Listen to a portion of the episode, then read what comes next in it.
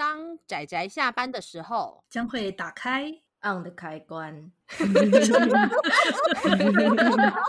仔仔下班中 on。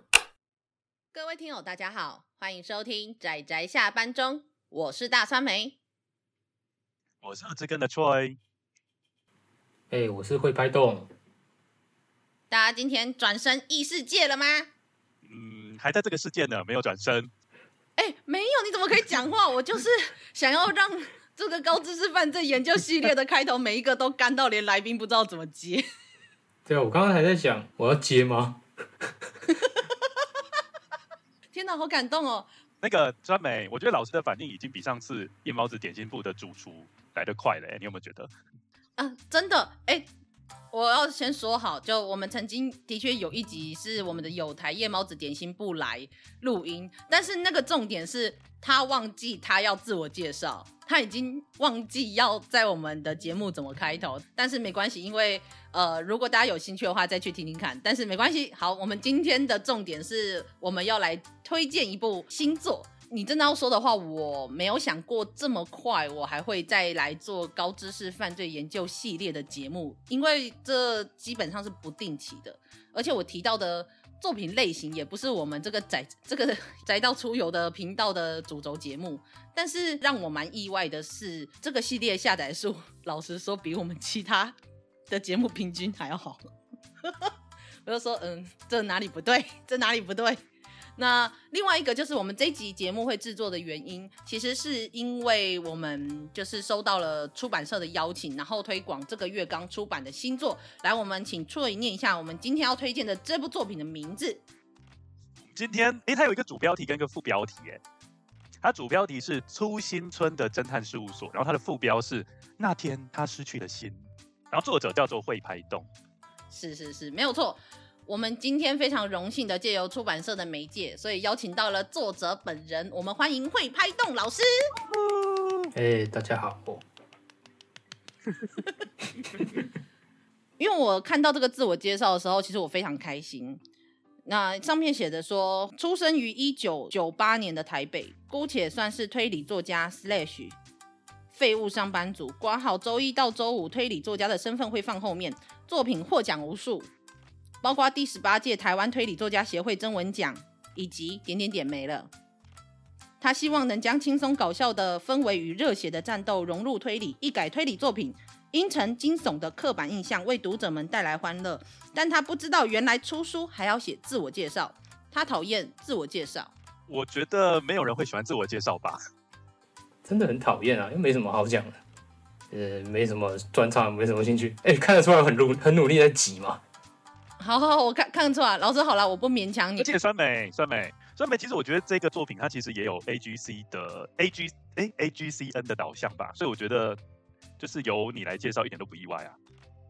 啊、呃，这也是我后来看完这部作品，我也是这么觉得。而且你知道吗？错，你知道你讲完之后，我就知道你绝对不是，你绝对不是一个死宅。老师，你为什么要这样会心一笑？老师，你知道为什么我这么讲吗？因为那个吧，字母的顺序吧。没错，通常 C 会放前面啊，A C G N。对啊，我们通常讲的是 A C G N。你看就不宅。没有哎、欸，我觉得我后来等一下，我觉得啊，我后来在看完这本书这本书啊，其实我觉得我很能体会那种就是酸梅那种很开心的感觉、欸。因为我觉得设定其实基本上很多都蛮有意思的，对，而且重点是它的谜底跟设定有关，这个我就蛮喜欢的。真的，而且我觉得你越宅。你宅到越有，你就对这部作品就是越有同感。老师是这样子没有错吧？我记得你当初也说你的目标客群其实就是轻小说读者。对啊，其实我一开始参加推理讲，是因为发现那个轻小说比赛倒光了，什么什么尖端大涨啊，什么角川啊，他们比赛全部都倒了。然后找找看什么，还有什么小说比赛，还有什么小说比赛啊？我看到这个台湾推理作家协会，大家来投一下好了。等一下，等一下，等一下。所以老师，你当初想要投的是轻小说奖，只是因为他们都倒了，所以你才这样子来投这个 台湾推理作家协会，是吗？只是一开始想说推理好难写哦，轻小说应该比较好写吧。然后就其实那个时候只是想要写东写一些东西参加比赛而已。然后其实那个时候我想说什么比赛都可以，可是那种纯文学的好硬，应该干不赢。我想说有没有小说？那小说有没有什么自己比较常看？那有没有轻小说？轻小说啊，没有。那自己第二场看什么啊？最近很常看推理，就来投推理好了，就变成这样了。然后就这样很从善如流，跑来投了推理征文奖，然后最后就一下子就得到了首奖。而且这是老师你第二次写小说是不是？对啊，第一次写是那一届征文奖的，我忘记第几号了。然后第二篇就是这一篇。哦，然后第二篇就一投，然后就得首奖了，这样子。对，然后第一篇好像呃复选都没过就就掰了。哦，那你知道我们这位戳乙他也有投过台湾推理作家征文奖？哦，哎，没有啊，川美你错了，我投的是人狼城。你要这样子公布你的年龄吗？我投的是第四届人狼城文学奖呢。那不是很久很久以前的东西吗？哎，那是什么时候改名的啊？我记得那个好久以前了。他好像是第六届开始改的吧？好像前五届都还叫做人狼城。第六届，所以是十四年前。呃，老实说，关于这一部分，为什么我们会突然说错以自曝年龄？不行，我觉得这个实在太好笑了。你你最多你就讲一下前身，就是或者说比较早以前的介绍，你就马上这样子暴露自己，我不知道从何吐槽起。好的，那那我知道，就是我们可能得跟就是听友介绍一下，因为那我们简单介绍一下，因为其实老师的这一本。是虽然是长篇小说，叫做《初心村的侦探事务所》，但是其实有一个同名的短篇小说，其实就是老师在二零二零年的时候得到了第十八届的台湾推理作家协会的征文奖的首奖。那这个奖项已经目前到今年已经是第二十年了，第二十届。但是他在最刚开始的时候，并不是叫这个名字。因为这个协会其实是之后才建立的，所以在这之前，他们比较像是一群同好的俱乐部，所以那时候就叫做人狼城，呃，人狼城俱乐部吧，是我没记错吗？对吗？戳乙？嗯，然后他们其实一开始一到五届参加的作品，其实都没有超过十五篇，然后到最近这一届，终于是到达了最高点，好像是七十几篇参赛作吧。对啊，到今年有七十篇，而且不只是台湾的作家，还有包括到像中国跟马来西亚、香港之类的，就甚至还有就是听说有从美国还是加拿大那边都有投稿过来。哎，我觉得是蛮蛮特别的啦，就是因为就是以华文圈来说，大家知道推理小说大致上以语言来说可以分三个派系。然后讲派系有点奇怪了，但三个三个范围这样子，那一部分是欧美系的，那一部分是日文日系的，那我们还有另外一部分，我们就会讲说是华文系的，只是呃出版的作品不会像其他两个语系的这么多，但是因为还有台湾推理作家协会在推广，就是短就是他们的征文奖。所以就是会有历年来就是首奖，然后入围的作品会出书，所以大家如果有兴趣，可以去看每一年的，就是出版的他们的征文奖的作品。那我基本上陆陆续续也会追这样子。而且我记得去年很有趣，是一个台湾人都没有。啊，对对，我就想说，呃，等等 等等，而且今年好像。今年我记得好像说有七十篇，但是有三十二篇是台湾人，可是有二十二篇是中国人，就已经也快要你知道，就是人数，我觉得快要盖过 盖过台湾人了，快一半了，真的。好了，但是不管怎么样，我觉得呃，可以用华文，就是我们说的中文来看。都可以看得懂的话，我觉得就 OK。但是我觉得就很明显可以看出你是从哪个国家来的，还有你使用的语词。我觉得这个也，我们就是我们这一集节目最后面我们会来，也不算猜啦，但是就是我们会有一个我跟老师的小活动，就是我们要来猜猜看今年的征文奖的首奖，就是我们想要选出我们心中的首奖，然后我们来看看我们有没有就是有没有对。这样，那我们这一集节目其实也是会算是共襄盛举吧，就是跟台湾推理作家协会的颁奖典礼暨他们的年会，就是九月二十四号，就是一起播出这样子，然后希望来共襄盛举。这样，因为尤其老师也是从这一个奖项出身的嘛，那我当年就是对我跟你说，我其实参加年会不多，我就刚好参加到你那一届年会，因为后来也也一年没办了，就变线上。哦，对对，因为刚好就后来就是疫情爆发，所以这两年来、啊、就去年哦，去年去年是线上的。去年，而且去年刚好疫情爆发，然后入围者都是外国人，他们也没有办法过来。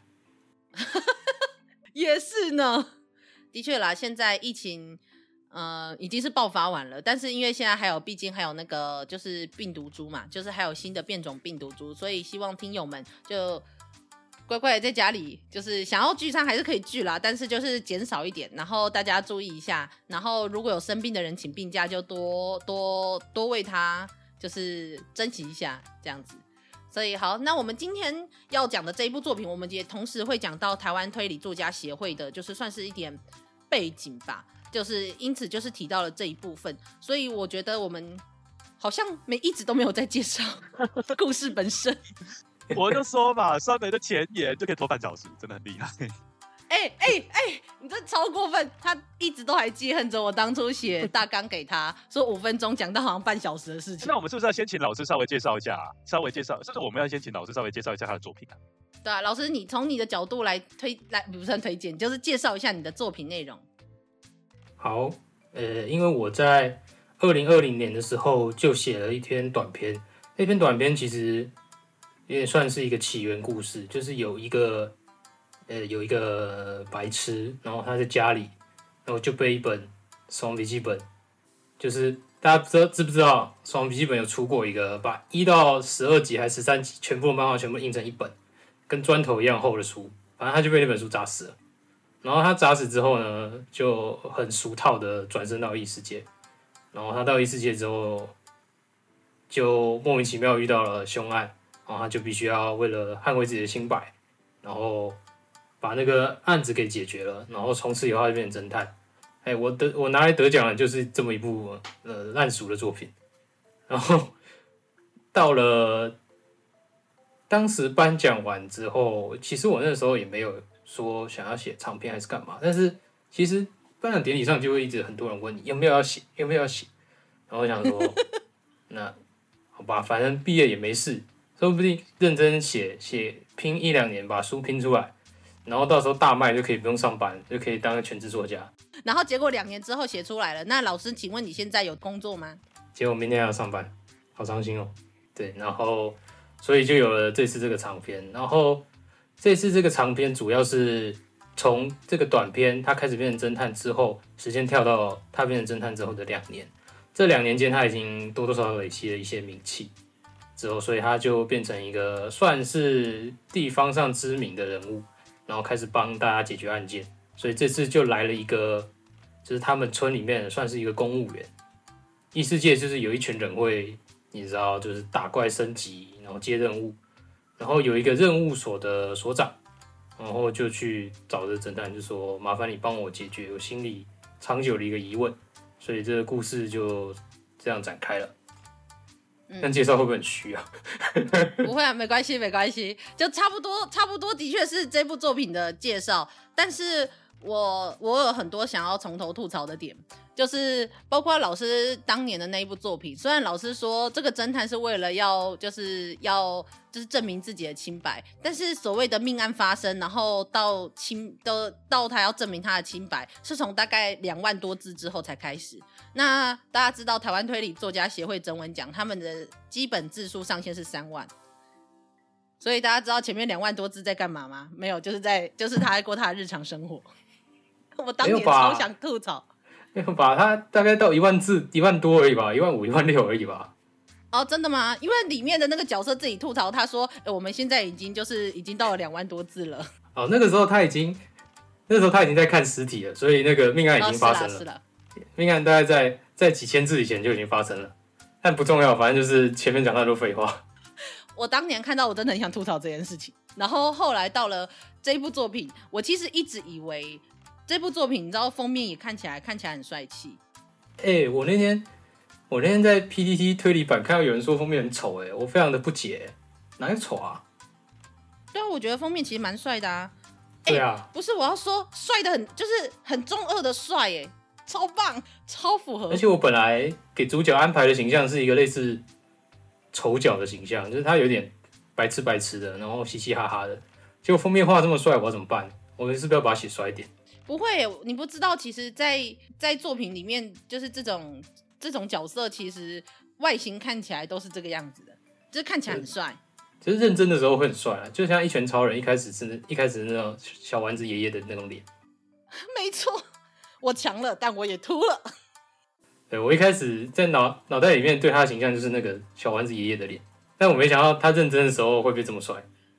真的哦，村田雄介还是画的很好，真的是。不不行，对不起，等下就会进入就是宅宅的世界。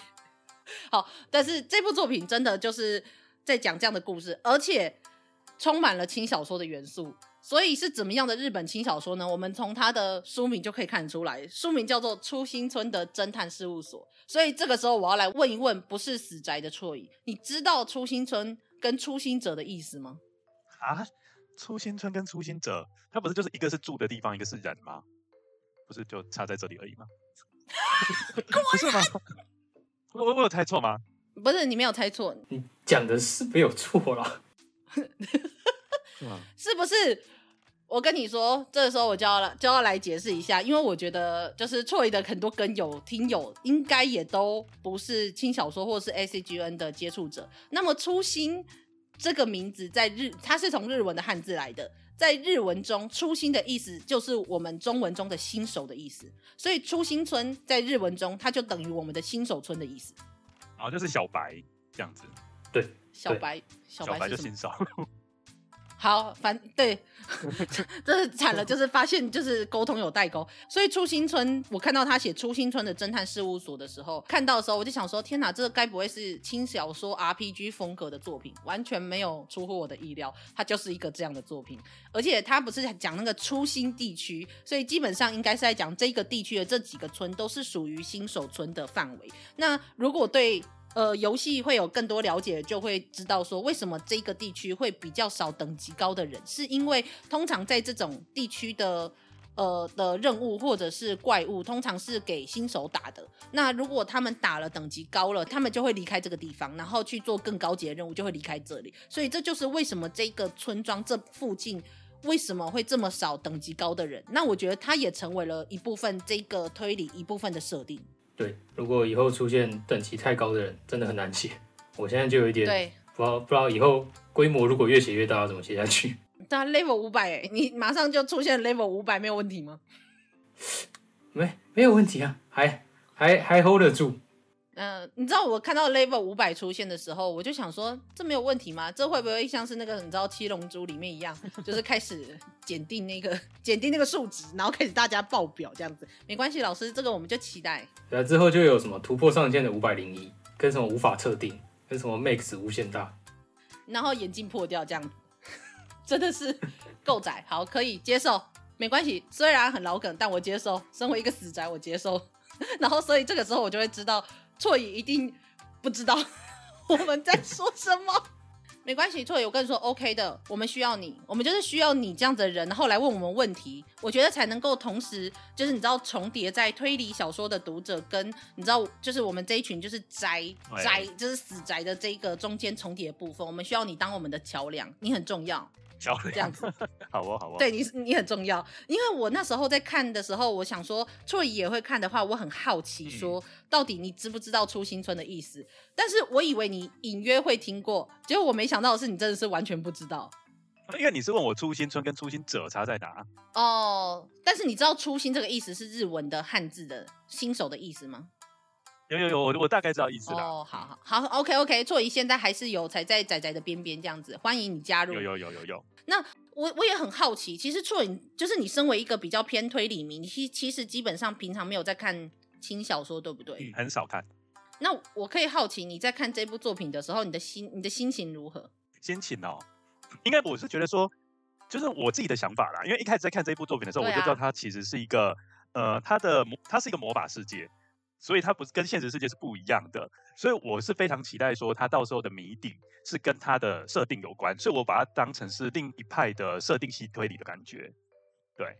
然后它当中又有介绍一些名词嘛，然后那些名词我是觉得说都蛮有意思的，然后看一下它跟后面的谜底到底有没有契合。结果我发现说它不仅有契合，而且我觉得看到后面其实还蛮感动的，所以我觉得这一部作品，我我虽然不是一个宅宅，但是我是蛮喜欢这部作品的。哇。对，而且我是觉得它还有呈现一些，我觉得它有呈现一些社会的面向，比如说它，呃，比如说作者就讲到，比如说，呃，比如说作者就讲到说，转生者如果他到异世界的话，他会碰到一些困境，然后那些困境其实是其实是有一点像原罪的感觉啦，就是说他自己他可能拿到的任务就是不太符合这个魔法世界，然后他要练功升等也是很困难，所以他可能就一直困在那边，然后他又为了说自己的经济的原因，变成说他必须要接一些很简单的任务，然后勉强的在这一个新的世界里面过活。然后我就想到说，作者是不是刚好就是就会派这种老师，是不是也有刚好就是最近不是有难民议题嘛？比如说叙利亚，然后他们可能就是被迫到其他国家，然后他们可能也会在另外一个他们人生地不熟的地方碰到一些困难。我在想说，是不是有反映到一些现实的世界这样子？糟糕，我完全没有想到那边。我这个时候是不是应该说，嗯，没错，就是你讲的那样。那刚刚刚那边剪掉好了，就从没错，就是你想的那边开始接。没有问题，我会把老师的声音全部保留下来，没有问题的。但是我我跟你说，的确，因为座椅跟我是一样，就是我们是很政治正确担当的那种角色，就是以就是一位主持人来说。但是我不能否认的是，我的确看到这一点的时候，这个设计的时候，我觉得蛮有趣的。应该是说，不如说这个点也甚至是里面为什么会有这个初心村的呃简易任务事务所。中介所的这一个存在的原因，然后这个最后这个背后的人，然后会牵扯到整个真相。那我觉得这一点上面的设计真的很不错。我也很好奇说，老师你是从什么东西想到想到这一个点这个设计上面的？从什么东西想到这个设计？你是说简易任务这个设计吗？对啊，就是包括转生者，我们我们甚至可以说转生者，大家知道，就转生者可能会被很多人认为就是一个龙傲天的存在嘛。但是其实在这个故事中有一个蛮特别的设定，就是其实转生者对这个世界身处在这个异世界，就是马基欧鲁斯这个异世界来说，他们其实更像是弱势族群，就是刚刚像初里说的说的那个难民一样。这样我很好奇是怎么样会突然想到这一点，就是那个时候就是觉得为什么。看很多日本轻小说，就觉得你跑到异世界，你就会变超强。那个是你一个完全不熟悉的地方，照理来说不是应该变超弱的吗？因为你完全不熟啊，然后你就莫名其妙跑到一个你也没有在那边生活过的地方，然后开始要在那边自力更生。为什么会变超强？为什么很多人会变强？不觉得很奇怪吗？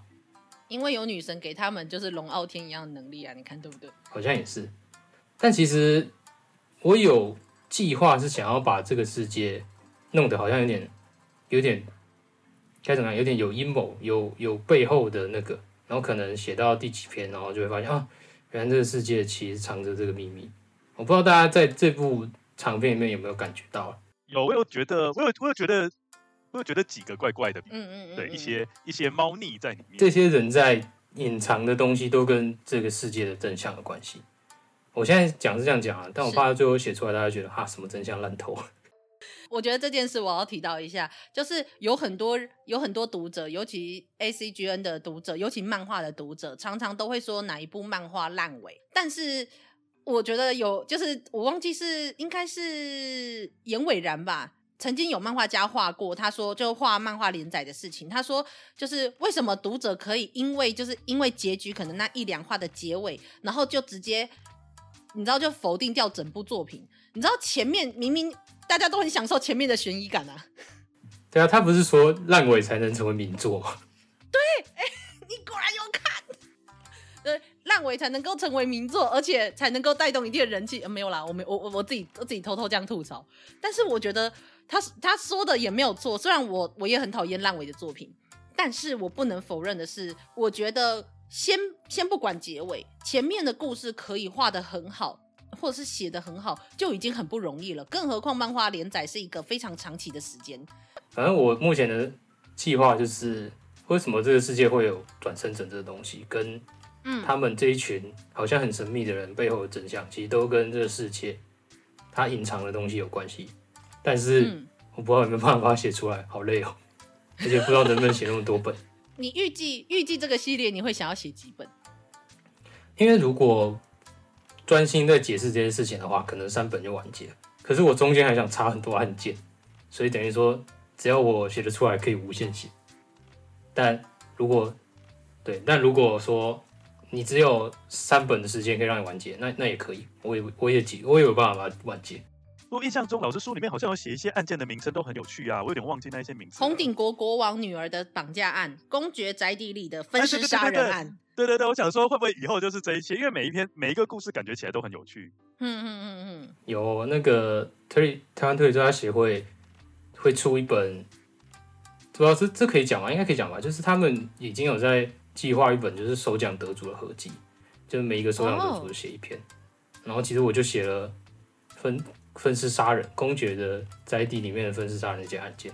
哦，就是他为什么会被叫做狗吃屎的那一个案件。对对对，那个案件我是有写出来的，所以大家有缘的话就会看到。有缘是什么意思？不就是会出吗？会会啦，应该是会出啦，约约还没有签呢，哦、但已经写好了。嗯嗯嗯嗯，好的，因为因为你知道这几个案件里面，我最我最兴奋没有，我最期待的是这个分尸杀人案。那至于是什么原因，我就知道。你干嘛？你干嘛？呃，就这这部分要跟要跟老师解释一下，就是因为其实我跟错姨之前就是还有他的另外一位就是主持人，我们有录过跟分尸相关的作品这样子。然后其实就是我不是很期待，但是我的意思是说，我觉得研究分尸是一件蛮值得玩味的事情，这样子，所以我很期待这部短片这样子。嗯，是。怕怕会让你失望，哦，不会不会不会，我很期待。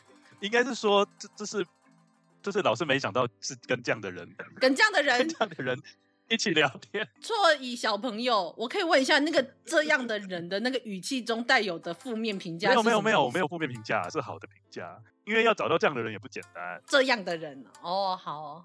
因为你们这么认真的研究分尸，我怕你会觉得这什么白痴的分尸理由，或者是这什么白痴的分尸法。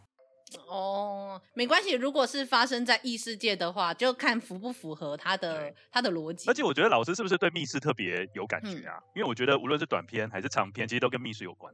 没错，我也很想问。哎、欸，对，密室，因为想到推理，就会觉得弄一个密室就是最直接的一个问题，就是为什么有人进得去，为什么他们出得来？可是如果你今天是写一个推理小说，然后它可能里面用的是什么叙述性轨迹？比如说把男生写成女生，或者是把一个人写两个人这种，然后你拿去给一个没看过推理的人看，然后你看完之后跟他说，你觉得这是什么小说？他可能不会跟你说这是推理小说。但是如果你把密室拿给一个没有看推理的人看，他很很明确就可以看出这就是推理小说。哦，你是想要用推理小说的那个标签的那个印象，然后假装自己写的小说是推理小说？哎，对，没有错。你不要同意呀、啊！我想要挖坑啊，老是自己跳进去。因为就是你会感觉到这个东西很推理。那如果你写一些，嗯、比如说他有一个谜团，他有一个凶手，但你中间没有一个，好像就是大家会觉得物理机关很推理啊。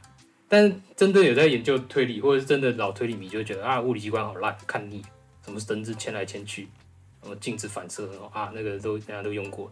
可是像我这种，就我刚开始读推理的时候，其实我到现在还是很喜欢这种物理机关的东西，就是会被会被真的老推理迷唾弃的那些东西，我都还是很喜欢。哎、欸，没有，我觉得说不定其实是老推理迷喜欢，所以才会批评。也也对啦，就是喜欢到某种程度。对，大家会喜欢看到越越来越创新，而不是一些什么自动杀人机关在那边弄来弄去。可是我还是很喜欢自动杀人机关。自动杀人机关是是可以，我跟你说，我我觉得，我觉得，呃，怎么讲？就是我我承认，的确有时候密室看久了，老实说，对我来说会腻。可是我仍然不能否认的是，当我看到《暴风雨山庄》，我看到就是呃全灭，也不是全灭啦，就是你知道，就是真的完全就是封闭的环境，然后到密室到密码，我甚至不会很不会很不会密码的作品，就是很不会推理。可是。我我不能否认，身为一个就是喜欢推理作品的我，就是的读者，我真的在看到的时候，我会很兴奋，就很期待这样。所以我相信错姨其实在看到密室的时候，应该也很开心吧。好啊，我是觉得说，呃，我是觉得这一篇就是短篇跟长篇，它其实亮点都是在密室的解答上面。嗯。尤其是长篇，尤其是这个长篇的这个，我真的还蛮喜欢他的密室的密室的手法，因为那时候三哎，我忘记是三三金田信三老师还是什么，他就把密室做一些，就做一些有系统性的呃分类，然后我就是觉得说这个其实也可以算是其中一类，还蛮有趣的。真的，就是我尤其就是这两篇都是密室，我我我是真的很开心，只是不能否认是我觉得。因为这是一个异世界的环境，所以在异世界下，我觉得会塑造出密室的可能性有很多种。因为毕竟它又是一个充满魔法的世界，而且我毕竟也是看了一些异世界转生的作品，觉得说那你就要能够说服我。但是我我觉得我在看这一部的时候，尤其看。这一个长篇，就是那天他失去了心的这一个长篇的时候，我觉得老师的无论是设计，甚至或是文笔，跟他的剧情安排，我不知道是不是因为他后来就变长篇了，我觉得比短篇那一个还有进，就是我觉得进步很多，进步很多，我也是这样觉得。对，嗯，好是哦，不是只有我觉得，我觉得嘿，我觉得他章节名称很有趣啊。嗯，哦，这是是是是是，这真的，这真的。他那我讲超级久，我想了，他妈快三天吧。整天整整三天就在那边想这张叫什么名字，这张叫什么名字，然后一直一直去翻那个成品博客来网站的那个那个推理那边那那一区，想说，然后想说为什么为什么我要这样，为什么我要这样困扰我自己？为什么不叫第一章第二章就好了？这点好笑。如果你下次你可以下一集的时候试试看这种做法，我看编辑会不会打你？然后我第二本第一章就要第一章，第二章就要第二章，我真的想超级久。身为读者，我接受。啊，可能，可是我觉得这个章节名，我觉得就要由错疑来解释。它就是一个推理迷会知道的东西，但是轻小说的读者不见得会知道的东西。嗯，因为我是觉得章节名称其实都是一些著名的推理作品，嗯、然后去稍微把它改一改。那如果其实你读推理作品的量够多的话，你其实一眼就会知道说它其实是哪一篇名作去修正的。毕竟讲的这几部都是非常有名的作品，而且大部分都是日系。老师，这些都是。大部分你看过的对吧？呃、欸，大概有，其实我没有全部都看过。那一二，看过电影版算不算？看过电影版算，算算三四五六七八，大概八八本看过。没看过的还真的都是美系的。对啊，我欧美真的，欧美真的看超级少。哦，所以你没有看过《角落里的老人》？他就是一个安乐椅侦探的始祖，不算有看过，但知道完全知道他发生了什么事情，全部被雷光啊！这样他太太那个太太代表性了，所以就被雷光啊。这倒是，呃，没关系，但是就是如果有有机会，我还是蛮推荐可以去看看，或者是对，还是可以去细看它的内容。真的，但最大的爆点已经不小心知道了啊！我懂你在说什么，我知道你在说什么，那个危机在危机上面就被雷了。对啊，我那时候我刚开始读推理的时候，就什么请就上网搜寻什么推荐作品，然后就开始看一下他们的维基，然后就被爆到超级多，即黄金时代的作品啊，真的没有错，有时候就很不爽。我我跟你说，我身为一个就是推理迷的读者，我都跟我朋友说，不管多有名的作品，你都不要跟我讲真相，然后或是我。觉得他要讲真相，我就说那我先离开，我真的会当场离开，因为我我就是会，如果他跟我爆雷一点点，我可能甚至那部作品我就不看。所以你是被雷到你就不会不会看的。不过老实说，就算没有爆雷的问题，对啊，其实如果没有爆，就算没有爆雷的问题，我也比较不会去看美系的，就个人偏好问题啊。啊，这倒是，的确是。那这样的话，错以就是我们这边有一位就是很本格。很本格的老派推理迷错影，你有什么想要辩驳的吗？但是，但是我要讲一件事情啊，就是我的确也觉得欧美系跟我们可能是文化的差距还是什么，或者是欧美系一些经典的作品，它其实距离我们的年代也可能比较久远一点，所以我们的确在读的过程中没有那一种同理的感觉吧，会比较没有啦。啊，毕竟那个日本跟我们的文化背景比较接近，我们或许可以比较了解他们在讲什么。对，而且我觉得欧美的。欧美的翻译我读起来都比较不顺，尤其是我以前也有想要读一些冷硬派的，然后我去找一个很旧版本，图书馆找的很旧版本的大面，然后真的是写什么都看不懂，就感觉它不是中文，你知道吗？我我我可以理解，而且而且我记得是林思燕吧，因为大家如果知道的话，林思燕有去国外念念过书，所以她其实英文很好。然后她其实我有看过她的脸书上面就有说过，她说其实如果甚至是冷硬派的作品，她会很推荐直接去看英文，因为他们使用的英文的句法都非常的优美，然后中文的翻译是很难把那个意境跟那个流畅的那个。那那个那个那个意境的那种感觉，然后真的把它重现在中文中，那个可能也不是译者的问题，但是有一些东西就是我觉得是还是会有文化隔阂的。对啊，因为不是大家都说钱德勒是最很会写台词的作家，很多那时候好莱坞请他写剧本，可是我看他那个翻译版本的大名，我就觉得我没有这种感觉，我甚至看不懂他想要表达什么，我开始怀疑自己的文化底蕴，为什么要这样？我发现自己真的没什么水准。哦，不用不用，老师我跟你说，真的真的不用这么觉得。而且其实你甚至要说，我觉得我觉得这是一个时代的变迁，因为尤其你甚至你看现在，就算是会看推理的读者，有很多也跟也跟我们一样。对不起，我说的是我们宅宅的宅宅的，就是我们要把错语就是分开，就是就切割，就是像我们这样宅宅宅读者，我觉得我们现在读的甚至日本的作品，也不是那种真的很本格，就是本格的那个年代的作品。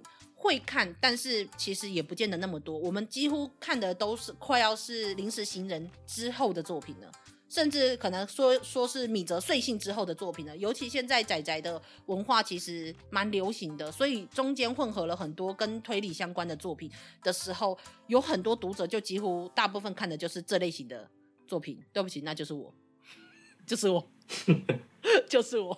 我也差不多。所以，像江户川乱步的作品，我看过不多；横沟正史的作品，我看过也不多。我看过松本清张的作品的开头，我看不下去。哎、欸，这样子啊、喔，嘿嘿，我我我还那我看的还比你多。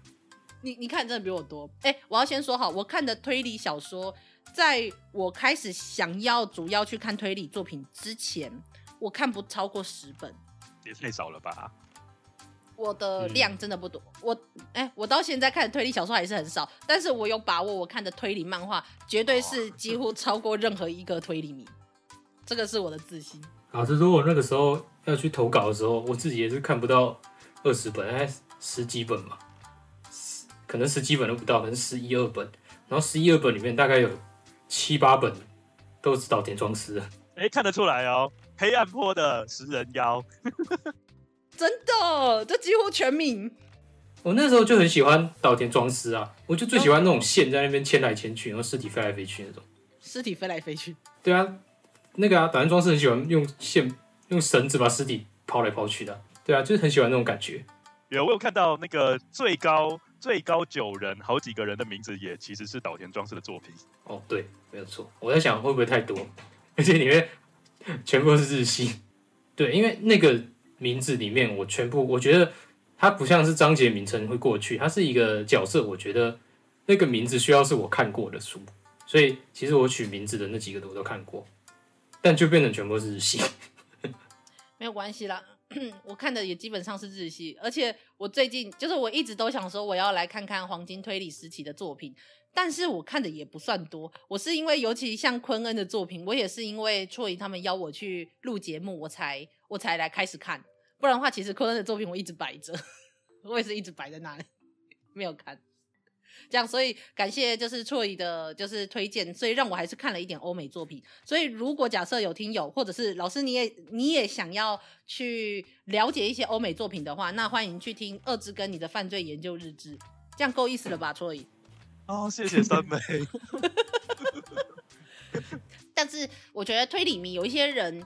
就是他们会觉得自己喜欢推理作品，可是，呃，我觉得又跟我仔仔的身份没有到冲突，可是我又觉得好像有一点点隔阂，所以我其实，在看轻小说带有推理元素的作品的时候，老实说，我会很有亲切感。像包括老师你这部作品，我真的，我真的要说，如果你是喜欢轻小说的读者，我觉得这部作品，就算你不认为是推理，它都非常的贴近。我在看着主角在那个你知道那个初心村里面跑来跑去的时候。我都觉得它就像是 RPG 一样，然后他们的讲话在我的脑中就会浮现对话框。我觉得他们打斗的模式超级像在打电动的，啊，我觉得啦。然后我是觉得食人妖的打斗那一段我真的很喜欢。因为我觉得说这个小说里面就是要有这种又有文戏又有武戏，这样才精彩啊！真的吗？啊、那这样话推理小说那么多没有没有武戏的部分？没有，我是觉得像魔法世界就一定要打斗啊！你是不是对魔法世界有什么误会？你知道，就是我我看不少异世界转生的作品嘛，呃，其实我还真的不知道有什么异世界转生的作品有有放入推理元素吗？老师，你应该也看不少异世界的作品对吧？我当初在写这篇的时候，就是想说好像都没有，我才会觉得这是一个可以写的东西啊。因为我当初写第一篇想要拿去比赛的时候，写完觉得这个东西非常的普通，然后那个时候也就是想了一个诡计，后来发现这早就有人用过，然后。就觉得我必须要写一点特殊的东西，才有那种跳出来的感觉，就不能要不不能再把它设定成一个什么平常的台湾，然后台北市的某间公寓有个女的死了，然后大家不知道谁杀了，这样太普通太无聊了。所以我想说，那什么东西比较特别？什么东西别人没有做过？然后后来才会写这篇。但后来发现，其实这东西很多人都想过，因为我后来去看那个。陈浩基老师的部落格，他以前有写过，他当评审的时候，他看每一篇都会写心得，他是超认真的，嗯嗯，每一篇都有心得，就是连那种初审都被刷掉的，哎、欸，我忘记是不是复审还是初审，反正就是会有一届会有四五十篇心得这种，然后我就看到，对我我写完之后才看到说，其实很很早以前就有人拿这种很有奇幻风格的推理去投稿，那我就觉得啊。有人写过，那跟好像好像好像草东的歌，你知道吗？你想要做的都有人做过。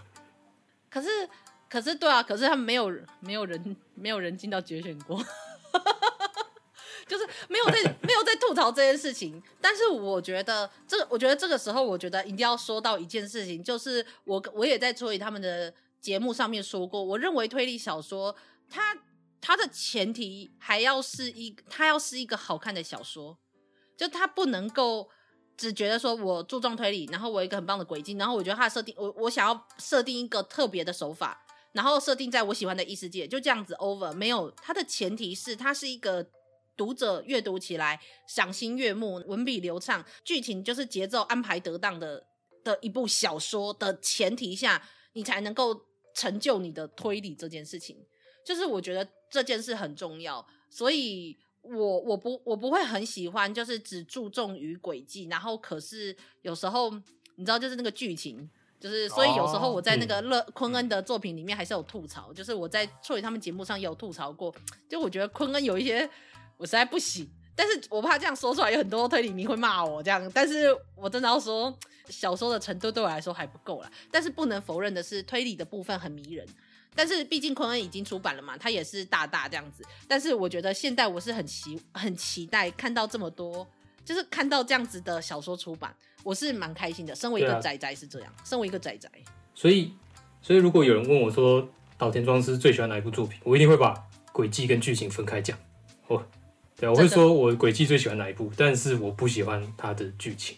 真的跟我一样，哎、欸，我在我在他们我在那个处理他们节目上也是这样，我就把推理部分跟小说的部分分开来评分，因为他们就会要就你知道处理就硬是可读性的、啊，对啊，可读性可读性。对、啊，而且有时候如果你的轨迹很屌又很复杂，你有时候没有办法包很好的包在一个故事里面，然后你会变成所有的剧情人物都必须先为那个轨迹服务，对啊，他会以另一种方式。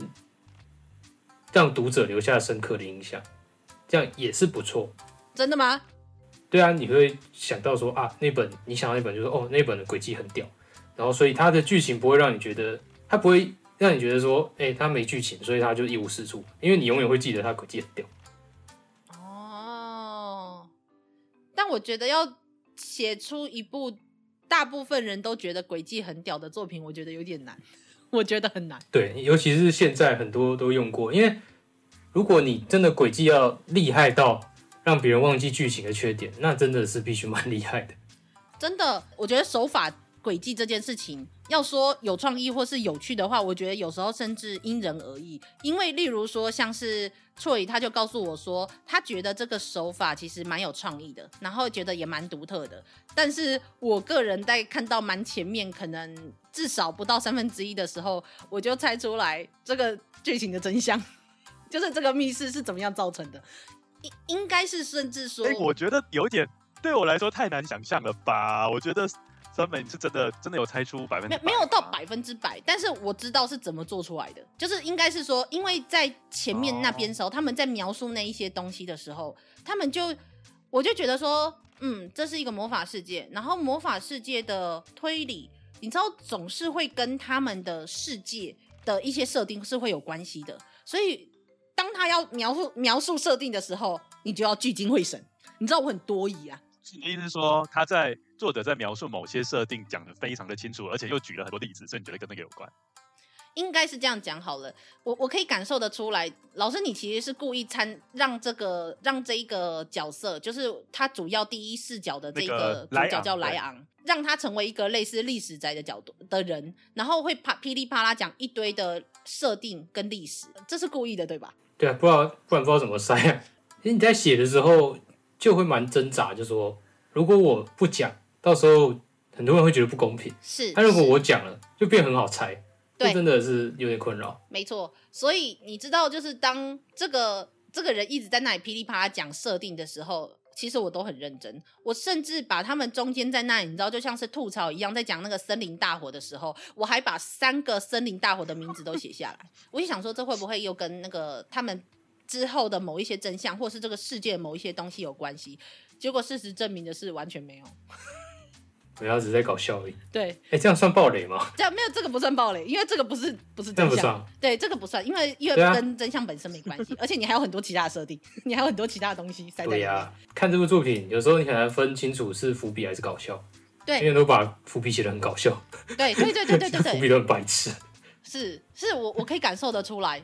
但是酸梅有一个问题，因为就像老师啊，他其实某些设定的一些更详细的内容，他是几乎到快解谜的时候才讲哎，所以你真的在那么前面就可以猜得到吗？因为我的意思说，他有些设定是在就是详细，因为我们知道他是有一个大设定，但他详细怎么操作，他其实是比如说他又加了一些条件限制，他是在后后面才讲的。呃，应该这样讲好了，我没有我没有百分之百的完全猜出来，至少呃凶手是谁这件事情。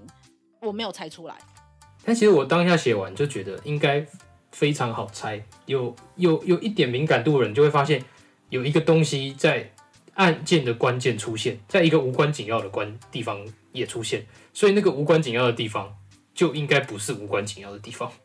嗯，同意同意。所以只要有发现这个东西它重复出现，虽然我刻意用了不同的词，但。只要有人发现是基本上是一样的东西，那你就会知道这件事跟那个有关，然后就可以发现说，所以那个是那个。老师非常认真的配合我们不暴雷的那个前提。不爆雷好难讲哦，是不是？那个防雷线可不可以赶快放？好。那各位听友，就是我知道大家一定会听，就是甚至已经看完这部作品的人，一定会觉得我们现在踩这边踩得非常的非常的苦，所以我跟你说，我们现在开始踩一个防雷线。所以如果假设你还没有看过这部作品的，可以赶快去看。那如果不介意爆雷的，可以继续听下去。那么我们的文案中也会有时间轴，所以如果假设想要跳到最后面听我们跟老师讨论，就是这一届的，就是我们猜手奖的活动的话，可以看一下我们的时间轴。那么好，我们就要进入。就是爆雷的阶段喽。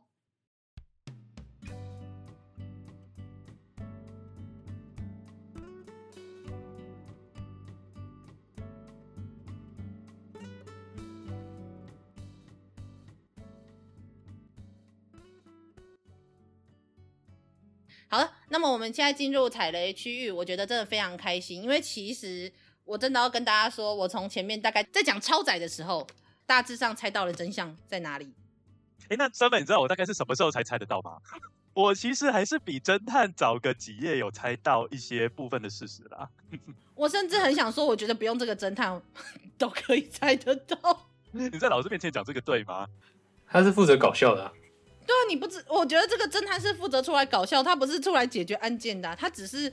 就出来解决案件的时候，他可以升等，他就出来凑 凑凑一卡，不是这样子的吗？他不是这样的存在吗？对，他是负责那个组装傻，然后等到那个案件一出来说，嗯，没错，就是大家想的那样，等等等，然后又升等了。对，就跟老师说的一样，就是说，呃，其实我没有想过，嗯，没有错，就是你说的那样子，大概就是这样的概念。其实我是觉得这个作品，这个作品我之所以很喜欢的原因，就是因为它有一个最核心的轨迹，就是呃，主角就是莱昂他父亲的密室谋杀之谜嘛。但是他还有，其实还有另外一个子子谜团吧。另外一个子谜团是主角母亲失踪的谜。然后你会发现说，这两个是互相有关联性。然后你一破的话，就是有点像是一箭双雕，你会瞬间两个都破，所以破的还蛮漂亮的啦，我觉得。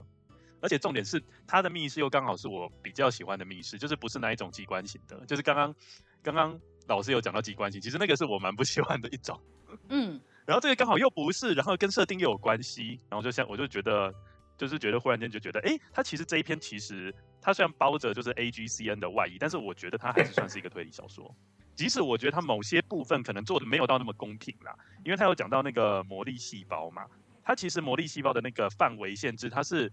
到后面解谜篇才透过侦探的嘴里面讲出来，我觉得那个部分对我来说有稍稍一点点不公平啦，但是剩下的部分我觉得都还可以，就是伏笔基本上都在前面都可以看得到。嗯嗯嗯嗯嗯，的确是因为其实那时候我的确是看到说，当他提到说超载的人会变成石化，石化之后，但是魔法还会继续使用，你知道这件事情，我就嗯，所以要到那个雕像。就是当那个石化的人被打破的时候，才能那个魔法才会停止的时候，我就我然后我就你知道，我的瞬间就把同时间雕像被破坏跟发生了密室杀人这件事，我就把它连接在一起。我虽然不知道他到底最后面是不是，有、啊、是你比较厉害，我我真的没有厉害，是因为是因为我说了他爸爸说的话很奇怪，他爸爸就是你知道会讲这种话的、啊。你说刚刚他一直强调说母亲一直在旁边这样子，就是、对你没有觉得这句话很奇怪吗？呃，我是没有觉得特别很奇，我没有特别觉得这一句话很奇怪啦，因为我觉得我可能想法比较单纯一点，我就纯粹认为说他爸爸就是只是想要安慰他而已，就是因为我们不是通常会讲说啊，反正就是 Your mother's soul will always be with you，就这样子，有点像是有点像是讲干话这样子，讲干话，讲干话，哎、欸，你们要想这里面是很感人的话，这里面是很感人的话。但是的确听起来很像干话，对，就是类似那种，他一直在你心里啊。就是你跑到后面，然后去看到说，哦，之前有呼应到说他爸爸是多么细心去照顾那个那个雕像，就会觉得说，嗯，他就是有做个前后呼应这样。不然的话，老实说，如果假如那个雕像不是妈妈，那我觉得那就是那个爸爸是个恋物癖，就瞬间是走 变态路线。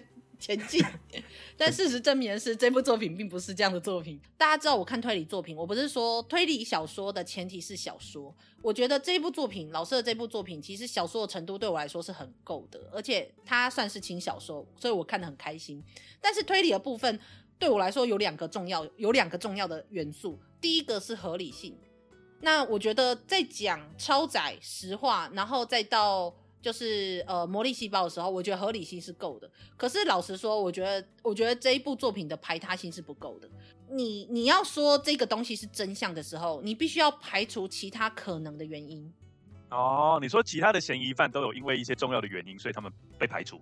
对，嗯、可是老实说，我觉得胡渣在这里面他并没有被排除掉他的嫌疑。嗯、呃，他只说哦，二十二十 level 二十的那个不可能造成这样子的。状况的伤害，可是老实说，除此之外，他没有其他任何任何可以排除他嫌疑的可能性。因为尤其如尤尤其有看短片的话，就会知道，其实在这个世界是有魔法，是有空间魔法的。你怎么知道这个密室不是空间魔法造成的？更何况胡渣现在的身份，我们完全都不知道。我们甚至知道他有 level 五百，他现在虽然 level 二十，但是我们怎么知道他的 level 二十的可能空间魔法可不可以做到？然后你说他没有办法对他造成这样的伤害，怎么知道？其实我觉得可以。以一个肉体的伤害来说，我觉得你同时控制那几个，无论是戒指还是刀。控制十把刀同时处理的话，我觉得不是做不到。嗯，所以我觉得它排他性是不够的。对，这边真的超难写的，因为不小心设定在一个什么事都有可能发生的世界，所以有可能妈天降一个超级厉害、什么都做得到的人，然后就把他杀了，然后就跟他说，其他是人口，因为他什么都做得到，所以他对他就是凶手。所以这个时候在写的时候就觉得，我好像没有办法照顾到这一部分，所以才会有最后一段是。挖一个洞给真正的犯人跳，然后让他变相算是借由自己的行为来证明自己是犯罪。而且我觉得这个东西就要你知道，就是让我我在看完这一部之后，然后我在想这个排他性的时候，你知道我第一个我就想到什么，你知道吗？我想到一部作品，我们去年的时候奇幻月有提过一部叫做《折断的龙骨》。我不知道老师有没有看过那部作品《米泽穗信的折折断的龙骨》。哎、欸，这部我没看过。我跟你说，这部作品很有趣。它它虽然是一个有点像是魔法世界，但也不是那种异世界转生的作品。但它是发生在一个英国东部的一个小岛上面。它虽然有魔法，但它的确借由各种状况去排除掉每一个人他都有可能使用的魔法，但是都有一定的限制。所以里面有大概有七八个嫌疑犯，可是他一个又一个借由它里面的剧情去除掉了每一个其他人的可能性，然后最后找出了找出来的唯一的可能性，然后就说凶手是他。虽然虽然当然就是有一些人可能不是很喜欢说你排他性就没有绝对的，你知道就是绝对的推论。可是我觉得在那个状况下，我已经是可以幸福这样子的安排了，你知道吗？就是当排除掉所有不可能的因素之后，剩下来的就算再如何的不可思议，它就是真相，就是某个某个某个夏洛克说的，不是某个夏洛克说的。哎、欸，就是就是这个夏洛克，不是这个夏洛克，不是这个夏洛克。不是不是他，没有，是放是放高利贷那个，是放高 放对，所以而且其实那也是一部特殊设定下的作品，因为老师的这一部作品其实虽然算是异世界转生的奇幻魔法类的作品，可是，在推理中，我后来看到有一个，就是刚刚错也有说过，就是特殊设定下的面的推理，我觉得这一部作品就是符合这一个条件下面的。的内容跟元素安排，我觉得是很不错的。但是就是排他性这一点，就是老师加油啊！超难的这个。哎、欸，你刚刚不是讲两个吗？那另外一个是什么？就两个、啊，一个是合理性，一个是排他性啊。哦，是是是。合理性可能有很多个，像例如说，我觉得胡渣，你知道我一直在怀疑胡渣的是什么？是，你知道当他一看到最刚开始他一看到那个雕像的时候，他就说：“哎、”老大，这个不就是那个吗？可是，在后面的剧情中，全从来都没有提过说胡渣真的有在他们这个雕像被破坏、被偷之前，就来到这个呃简易任务中介所。所以我一直在想，该不会这算是一个诡计？就是其实他按照他的经验来说，他可能从来没有看过这个雕像，但为什么他在此刻他却可以马上辨认出这个雕像就是他们家失踪的雕像？哦，因为。那时候在写的时候，设定上他们算是算是青梅竹马嘛，就可能十几岁就认识，所以他们会去彼此的家里玩之类的。呃，对，可是因为在前面没有没有这么细节描述。对啊，这个好像是蛮后面我才提到的。哎呀，我是觉得他都放大厅了，对不对？放大厅大家都看得到啦，又不是房间。没有，应该是说这是刚开始我在思考胡渣的怀疑的可能性，然后而且胡渣感觉就是你知道深不可测啊，他什么都会的感觉，所以我就觉得你看他可以一手就把那个雷电给拍掉，这什么鬼东西？这真的是 level 二十吗？我不信。我那时候就有故意要把它导向他那边，因为我觉得这部作品红飞鱼有点少，他的嗯嗯嗯好像每个人都有嫌疑，但没有哪一个说特别可疑，所以我就想要把它弄得特别可疑。他好像不小心弄出弄过头了，没有，因为他中他之后也会是一个，但是跟关键剧情有相关的人。嗯，的确是啦，就是看到后面的话，而且那那个那一篇叫什么胡渣的名字，最后还是没有胡渣的名字啊。嗯，对，我也还没想。我是不是听到了什么？老师说他还没有想。没关系，这应该之后我们期待就是续作。续作老师会就是怎么样去描述，就是描述这一部分，对啊，而且从很明显就是有续作啊，对不对？因为从后面最后一个章节看起来，而且这一位人物其实在短片就有出现了。对啊，亚瑟，亚瑟，对亚瑟，其实短片的作品里面就已经有，就是老师在参加台推的那一篇作品，其实就有了，就亚瑟这一号人物。如果我有办法把它写下去的话，他也是会是一个蛮重要的角色。呃，人家毕竟 level 都要五百了。因为他也是一个蛮神秘的人，对他，啊、他其实也是一个有点像不知道从哪里蹦出来，然后突然就在这个村子里面被大家，就是突然就出现在这个村子里面的人，所以他的背景是什么？其实你到现在也是想要保密，所以以后慢慢写，大家就会慢慢知道他是什么人。而且他在前作里面看起来就像是一个非常一般的、非常一般的队友。超像普通人，对啊，就是前作他等级不是还蛮低的嘛，怎么瞬间这边就变五百？对，所以他为什么突然瞬间在某一个时间点就突然升等升的很快，甚至到现在已经满等，就是一个一个关键。哦，就另外一个故事。好的。好了，那么总之就是欢迎，就是推荐大家来看看这一部作品。就是我们虽然已经被我们爆雷曝光光了，但是就但我还是蛮喜欢这部作品的。至少以尤其我觉得是仔仔，尤其老师说的轻小说的读者癖好来说，我觉得这部应该会很合痛。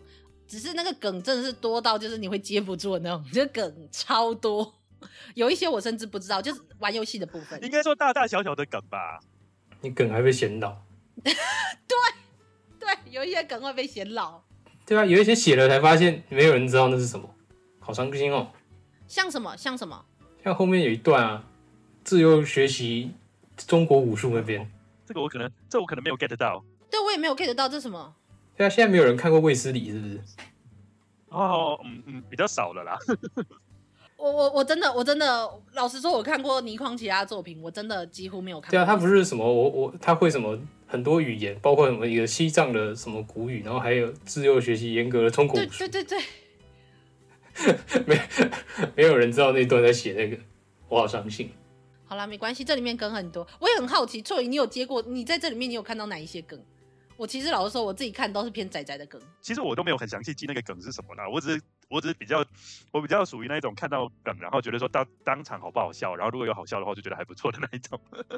嗯，其实不管有没有 get 到，总之多塞一点梗，应该是整本书可以读起来更轻松一点。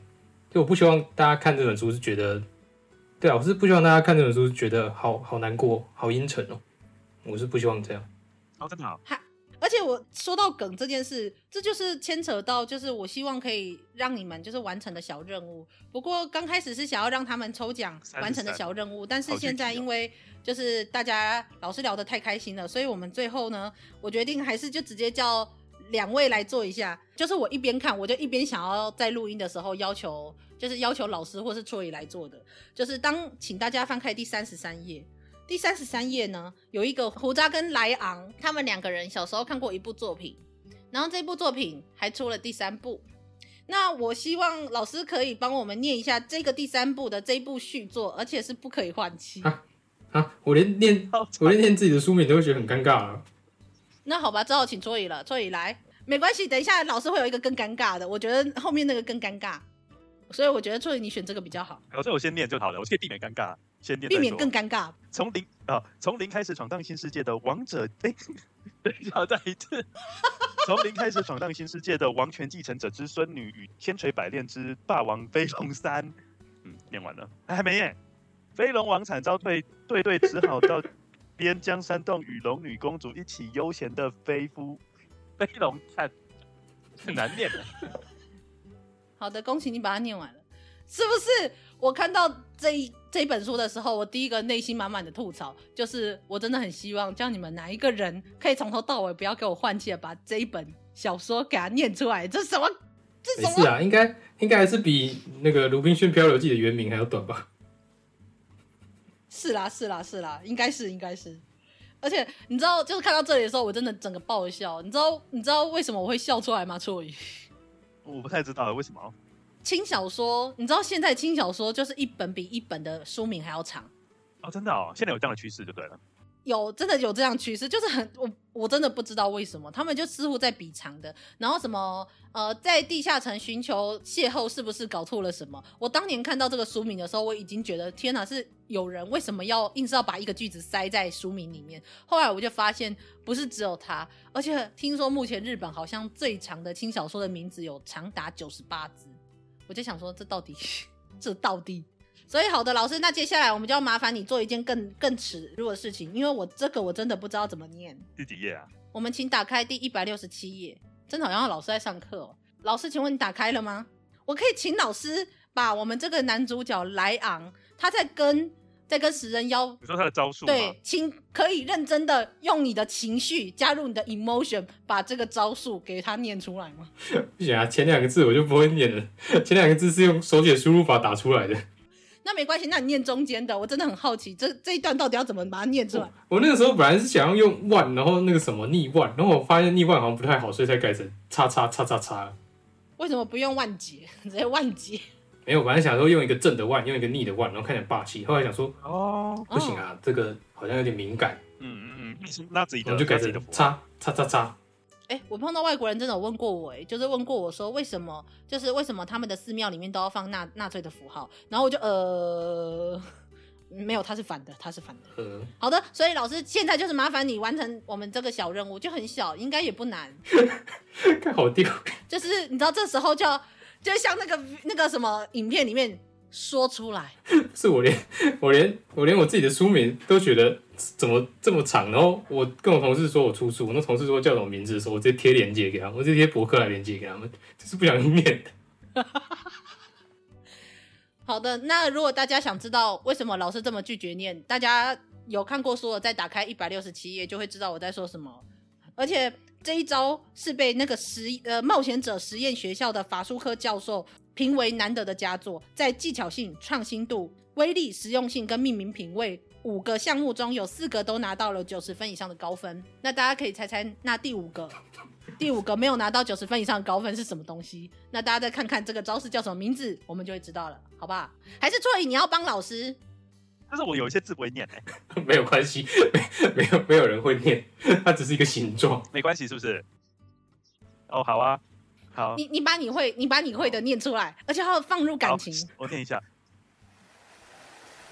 新海神怒涛，水龙之国，超旋转，超快速，超贯穿，连续拳。我觉得所以他非常的认真的执行一件事，就是当你本人不觉得尴尬，尴尬的就是其他人，真的超好笑，好丢脸哦。看，如果这本有修订版的话，把这个名字改一改。好羞耻啊！当初就是觉得让自己笔下的人物讲一些很羞耻的话很有趣啊，没想到这东西会反弹到自己身上，是不是？你看我在看书的时候，我就想说，嗯，我一定要叫这两个人把它讲出来，讲我觉得太羞耻了。要对角色好一点。因为有算呗，你可以叫他念那个啊，第一章的第一句啊，就符合你们节目宗旨啊。啊，对对对对，这一本书是少数，我们就是我直接答应出版社说我要来做节目，可是我其实在这之前完全没有看过书，这样，但是我但是我那时候想说，我对这部作品本身还蛮好奇的，所以我就接了，然后我还没有看，错姨就开始看，那错姨他一开始看，他就打开了第一章的第一句话。第一句话，老师，你这句话你可以讲得出口吗？说不想上班吗？对，我想说从，我还以为是从鞋子开始。哦，不是不是，是从那个不想上班啊这句话开始。因为错姨那时候他看到这个时候就马上拍照，然后传给我说：“我终于知道为什么你要接下这一个作品的推荐了。”我说：“没有，不是跟这个没有关系。但是因为大家知道的，我们叫做仔仔下班中，那我们就是一群真的很不想上班，然后我们连我们的。”我们连我们的 O P E D 都纳入了，我们不想上班的，就是算是主题曲嘛。片尾啦，你们片尾每次都这样子啊？对啊，我们片尾都在说哦不想上班，我不要上班这样子。然后三本就很崩溃的说，我不要上班什么的。这句话就是当初写这本书的动力，结果还是没办法。哦，原来是这样，所以要放在第一行，这个叫做什么？自我自我实践，到时候就到时候就会成立。我们就期待老师对老师说他的他希望有一个天赋技能，就是希望可以就是可以成为畅销作家，我没记错吧？没错，我的有一个访问说你想成为什么职业，我就说我想当畅销作家，就不用上班。嗯，但很可惜的是，很可惜的是，现在还是要为五斗米折腰。没有关系，大家都这样，我们做 podcast 也是这样，我们 podcast 也可以算是某种程度上的创作者吧。我们也是嗯。继续努力的上班着，活活继续活着。但是这部作品就是这个不想上班啊，真的是一开头就让人非常的认同。就是我看到的时候，我其实非常开心。但但老实说，那个公司对我很好，主主管都对我很好，嗯，同事也很好。这段一定要放。对，因为你的同事会听你的节目，对吧？应该不会，但怕被听到。我真的非常感谢公司对我的万分的栽培。就是他们对我非常的好，主管也很好，同事也很好，我很喜欢公司里面的气氛，对，真希望可以永远的在这里工作下去。对，人人人资大姐也很好。为什么一定要在这里讲那么虚伪的话呢？哎、欸，他他让我那个书出版那一天请一天事假出去受访，然后绕一圈看书店。好好好好，好了好了，这这真的是真的是蛮好的一件事情。但是也就因此，我们要来问一个非常残酷的问题，请问一下老师。下一本书预计什么时候出啊？预计哦，可能至少要写个半年吧。我现在下一本书是一个字都还没有，只有大纲，然后大纲还想要改。所以意思说，我们想要再看看那些什么分尸杀人命案啊，红红顶国国王的女儿绑架案，都还要等到之后才会有。短篇的话，应该会有一篇在那个协会的，啊、对协会的那个他们要出一个合集里面会有。但之后的话，长篇的话就长篇我尽量。好的，老师，我们会期待的。至少至少我自己很期待啦，我真的很希望这样子可以同时把故事写好，然后同时又有推理元素跟就是纳入推理这件事情的作品就可以多一点。这样，身为一个宅宅，我是很开心的。这样子，所以好的，那么我们今天就是感谢老师跟我们提到这里。那我们接下来后面还有一个小活动，就是没有错，我们要进入我们的猜手奖。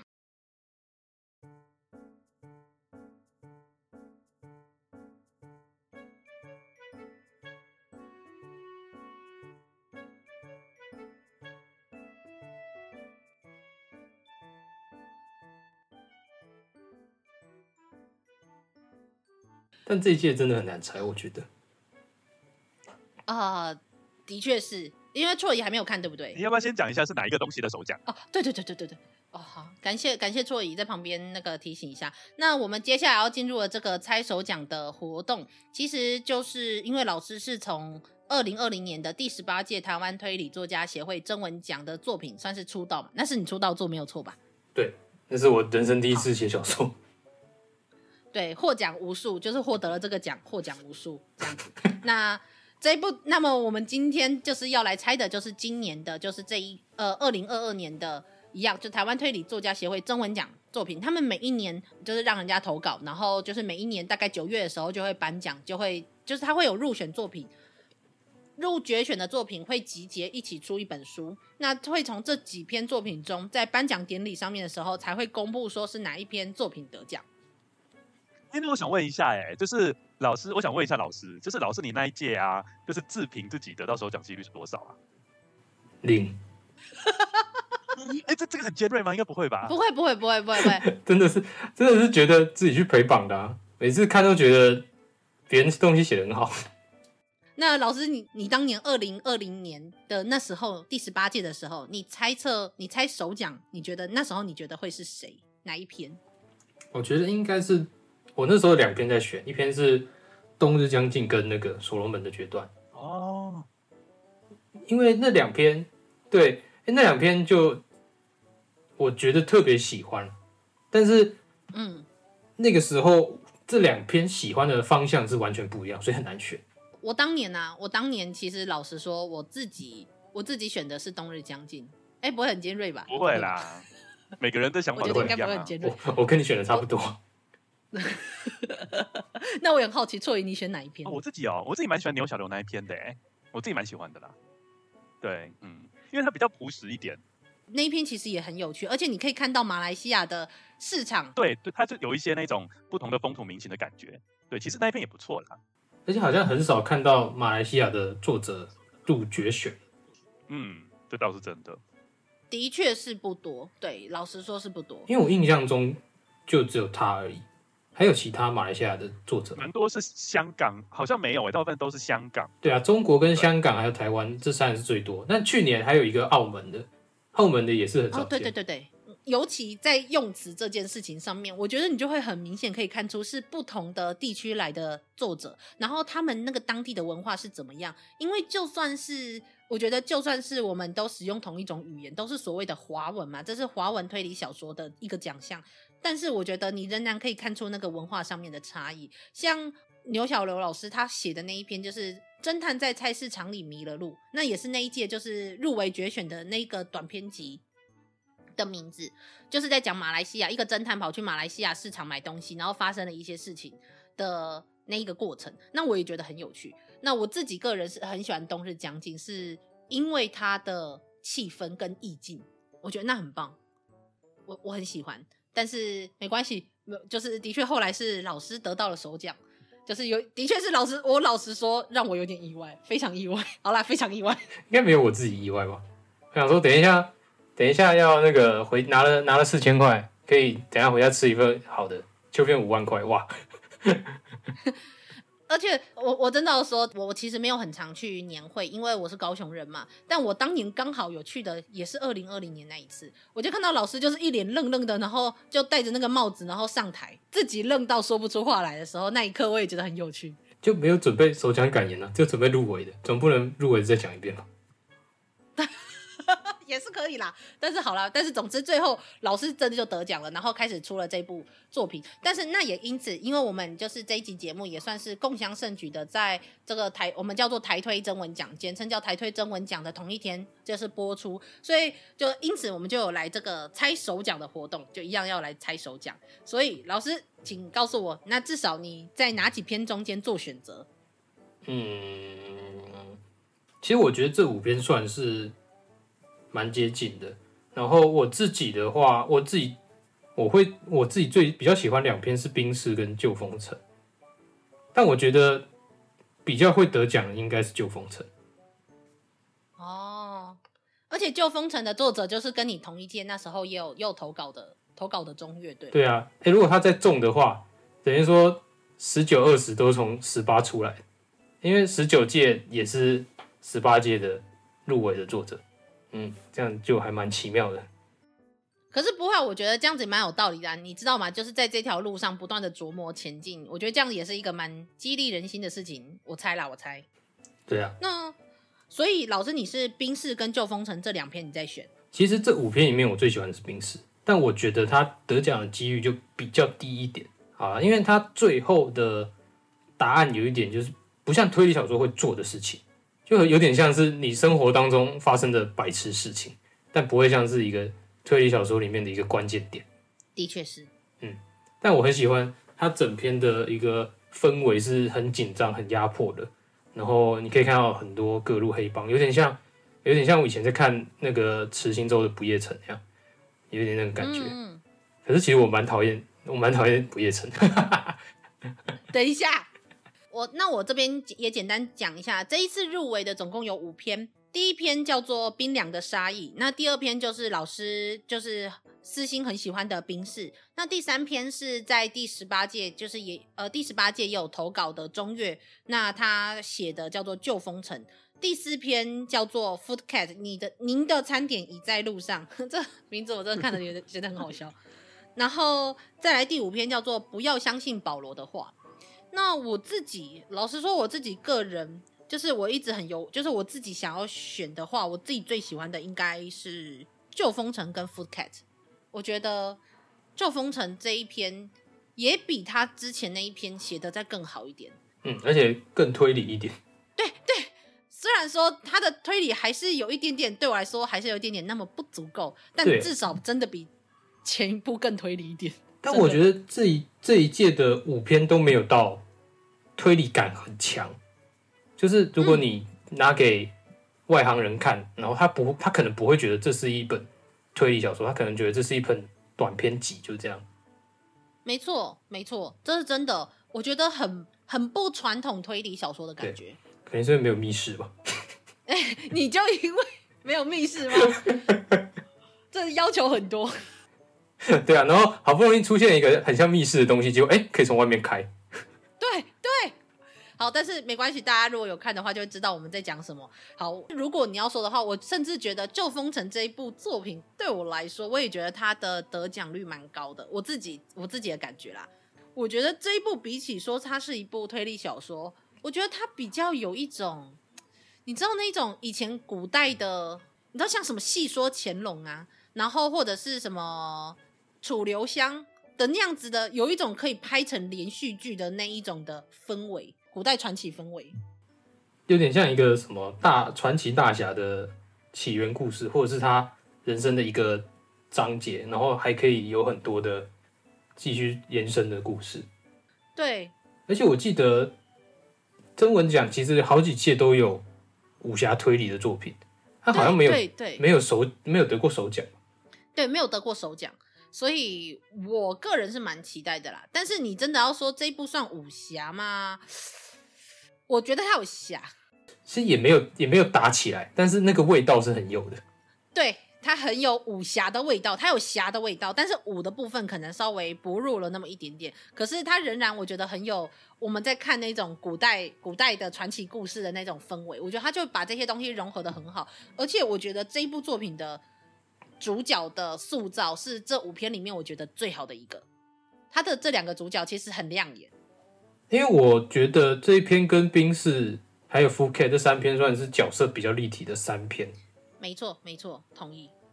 然后角色会比较让人有印象，是，的确是，尤其在他们又不是一个非常传统的一个推理小说的那种印象的时候，的确是角色会让人家感受到比较就是亮眼的地方。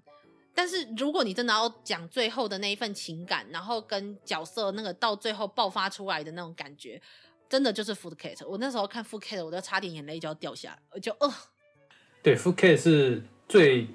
有有让人有触动感情的一篇，真的。虽然说我觉得 Food Cat 的描述有一点比有点乱，但因为他后来从中间开始往后的梳理，我觉得还算清楚，所以我觉得对我来说就还可以，可以接受。就是他有一个有一个那个东西，然后啊，很前面就让你知道它里面有这个东西，然后我就觉得好像有点太早。或者是这个东西还可以再，虽然我自己也不不是很会写这个东西，但感觉这个东西还可以再发挥，或者是可以拿掉。可是我觉得说不定 Phuket 他没有要写这个，就是他的确有把它当做一个最开头的元素，但是他真正比较像是在做一个犯罪调查。对啊，因为如果真的有这个东西的话，它应该是最后结尾的一个一个算 punchline 的东西。可是它对对对对对，就是很中间就让你知道哦，这个东西。是这样子的，所以可能会前面觉得有点乱，就是因为有这个东西在干扰你。嗯嗯嗯嗯，但我也不知道为什么他会选择在中间的时候直接讲，然后最后反而不是成为这个故事最后的爆发点。不过我觉得也没有关系，对，也没有关系，确实，对，没有关系，因为到最后面是角色他们的那个爆发，然后最后讲到 Phuket 这件事情，然后就天哪，那个余韵，我觉得那个余韵对我来说最棒的就是 Phuket。所以，如果假设你要我私心选的话，我选 Phuket。但是，如果你要，嗯、就是我觉得以一个评估，就是评审他们来说，我个人觉得得奖几率最高的是《旧风城》。嗯，我也是这么觉得，得奖几率应该是，哎，《旧风城》算是有平衡的，我觉得算不错。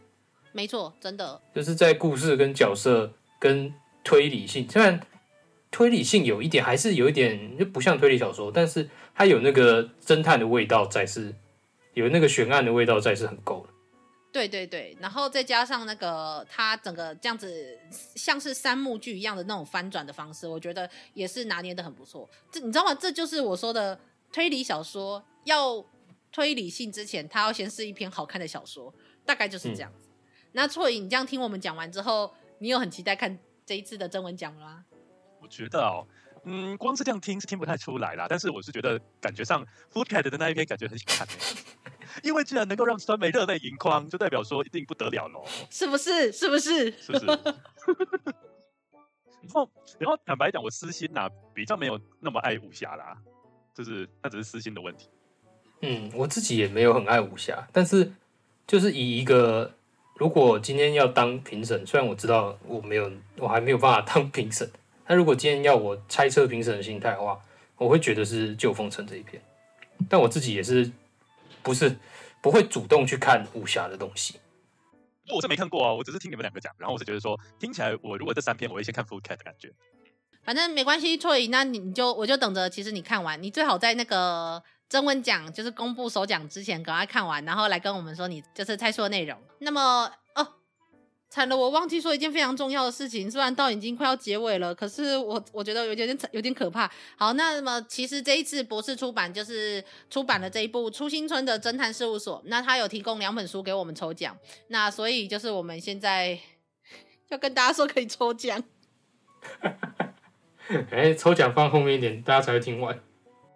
说不定他们根本就那个直接跳后面啊，因为就直接把首讲猜测听完这样子。好了，没关系，没关系。那如果假设有听到这里的听友，只要你来跟我们猜手讲，那我们会在 九月二十四号当哎，就才能不能九月二十四号不能猜不能猜手讲干好。那那好，那这样子好了。那么，那么如果大家就是来跟，可是也不能看完书哈，好麻烦呢、哦。我可不可以不要抽奖？你就是抽两个，就是不然的话他们讲心得就好啦，就听完这一集有什么心得就好了。哦，好好的，那我们这一次就是我们感谢博士出版不仅来找我们，然后当做我们的媒介，邀请到了会拍动老师来上我们的节目以外，他也非他们也非常体贴体贴的提供了两部初心村的侦探事务所给我们抽奖，所以如果想要抽奖的听友的话，那就请记得就是在我们底下留言，然后告诉我们你有没有想对。呃，老师说的话，或者是你对轻小说融入推理这样的这样子的作品，然后你有什么样的想法，然后都非常欢迎在底下留言。虽然我知道有点晚了，我也知道有点慢了，但是没关系啊。就是我就如果真的发现没什么人来抽奖，我就只好叫那个座椅他们去帮我们宣传了。人家是人气 podcaster，跟我们不一样。没有没有，并没有并没有。哎，不过我觉得上面你忘忘了问一个问题，然后这这个问题是我也蛮好奇的，就是为什么老师会取这个笔名啊？对耶，我很自然的，因为我一直都知道，我就很想吐槽这件事。好，我们我们真的这我知道哎，我不知道为什么哎，因为我觉得这个名称好特别哦，会拍动，我觉得这个名称很特别啊。的确，因为一般的人取名字就是一个名字，然后通常是一个名词之类的。那老师这一次这个取的叫做会拍动，对啊，什么东西会拍动？对，老师为什么你会取这个名字呢？你你你方便说吗？其实可以去看我当初第十八届的那个。入围之后的那个作者介绍，哎，里面有写到我的本名，然后你就拿我的，你就看到我的本名跟我的笔名两个摆在旁边摆在一起，你就知你就会知道为什么了。哦，我懂，我懂，真的，真的。而且老实说，因为这个名字就是我朋友他表弟的名字，所以那时候他看到的时候就呃，这名字好像其实蛮常见的啊，我听我妈说是去算命的时候取的，真的很常见，所以。没关系，就是我们当然就不方便在做，就是里面直接讲。这时候可以，如果假设有人愿意的话，其实，在读墨上面，我记得好像刚好跟初心村的侦探事务所有一起，就是包成套书，然后一起卖这样子。哎，我们这好像在推书哦，但是大家没关系，大家习惯了，我们在下单，我们都推大家下单。对，然后读墨上面应该有一篇那个访谈，里面有讲到，也 有问到，每个人都在问这个问题。对，为什么为什么要叫做会拍动？其实这个是这个要讲的话，还是有一个故事，就是哦，就是我那个时候高高中不是大家的不是大家男生男生的制服都会绣名字，那、啊、女生只要绣学号，我不知道为什么性别歧视。嗯，然后那个绣学号那个字不都会粘在一起，然后那个时候大家都不认识大家，然后就看那个制服的名字在叫，然后就有人把我叫成会拍动，因为那个绣的那个。绣的那个字都粘在一起啊，这看起来是真的蛮像哦。那种点呐、啊，点真的是不会漏掉啊。对啊，那个字都绣的很艺术。对，有一些就是他们去找的那个绣名字，因为好像是有一些是制服会去外面找人专门绣名字。对啊，然后你远看就是真的很像，很像会拍动，所以最后就成为了会拍动。对啊，然后就差不多从高中就用这个绰号用到现在，然后我现在进公司还在用。不过公司都没有人问我为什么叫这个名字啊？怎么那么没有？怎么那么没有好奇心啊？那那他们都这样叫你吗？嗨，会拍动这样，或者拍动哦，Hello 拍动，然后就叫我拍动，就直接对啊，就直接很自然的接受了。不过没关系啊，我觉得会拍动至少还会让人家激起一个好奇。你知道，自从就是你知道我大酸梅这个名字也是随便乱取的，然后怎么知道后来酸梅这个，你知道就是它成为了一种非常奇妙的意象。但是其实大家不知道的是我，我其实，在大酸梅之前，我有另外一个笔名，就是莫名的想说做 podcast，我们取另外一个名字好了。结果没想到后来酸梅这个形象，最后反而成为我现在最常使用的一个名字跟形象。我觉得取笔名这件事非常重要，取一个名字很重要。所以我邀来宾来上我们节目的时候，我第一件事情不是叫他准备内容，我第一件事情是说，你先想好你要叫什么名字。好啦，那么总之，我们今天的节目应该就我对不起，我们不小心加上我们其实中间发生了非常多的技术问题，所以就是我们这一期节目录的录的比我们想象的还是有点长。好了，不止有点长，长很多，真的不好意思啊，老师。而且就是为了要配合，我希望可以跟台推协会争颁奖典礼同一天播出，所以老师其实很配合我，很快速的访，就是很快速跟他说，可不可以在这段时间就给我访问。这样子，所以其实感谢老师的配合，也感谢我们家小朋友错怡，就是来帮忙插花，这样子。错错怡有感受到我的感谢之情吗？哦，有有，很有。我们是不是真的不是好朋友？我们真的不。这上面特地还在中秋节访问作者，也真的是很认真的一个节目，大家应该给他好好的鼓励一下。好好好，也感谢老师的配合，这样子中秋连假，然后出来跟我们就也没有出来，我们在线上这边录节目。好的，那么我们今天的节目应该算是到这里告一段落。请问老师有什么想要对我们的听友，或是想要对你的读者，或是想要对我们两个说的话吗？呃，就是感谢你们两个可以让我来这里宣传一下我的书，然后读者嘛就。尽量多买，因为我想要换电脑。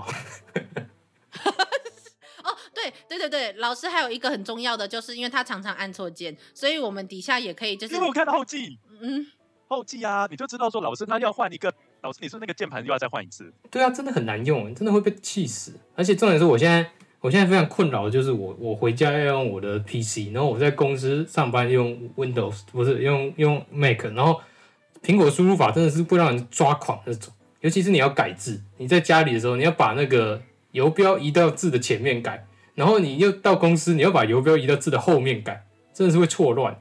哦，了解，他们的整个系统的方式不一样。对啊，Mac 你要选字，你要把游标放在字的后面，它会选前面一个字；然后微软的话，你要把游标放在字的前面，它会选后面的字。真的好烦哦，不知道这个能不能从设定里面调。哦，操作逻辑啦，操作逻辑不一样。嗯，所以我现在不止。不只是键盘、电脑，什么都想换。所以我们希望老师可以达成他想要的天赋技能，就是成为一位畅销作家。对，这样子。然后我们有个什么快速赚钱的技能。对，对对对对，就是欢迎欢迎大家告诉老师，然后老师可能就不写作了，这样子。不会不会，有钱才能在家待在家里不去上班，待在家里就会想找事情做，就会开始写了。哦，天哪，真的是讲得非常理所当然的。那好呢，那我们就是，那我们在这边就是希望就推荐大家去买。大家也知道我们的节目有一个里名字叫做“仔仔下单中”，所以一部分是如果假设你有电子书，可以去读墨上面买。那如果假设你是想买实体书，其实就是那就网络上各个通贩也都买得到。那欢迎大家就是也是去购买老师的作品，然后支持，尤其仔仔们快快支持。快支持这样子有推理又有宅宅宅宅元素的作品，这样子就是宅到出游这种程度，我真的觉得很难得，很少见，开心。这样，所以我觉得，我想这也是为什么编辑会来找我们录音的原因呐。这样子会找我们，就是我们的确是你知道那个味道很符合，讲刚好有讲推理作品。好的，我们我们的小朋友错椅有什么想对老师或是对我说的吗？哦，我我要说啊。我觉得这一个作品算是我阅读经验来说相当愉快的一篇作品，因为我觉得它至少在笑点方面有几个有戳到我，我就觉得很不错。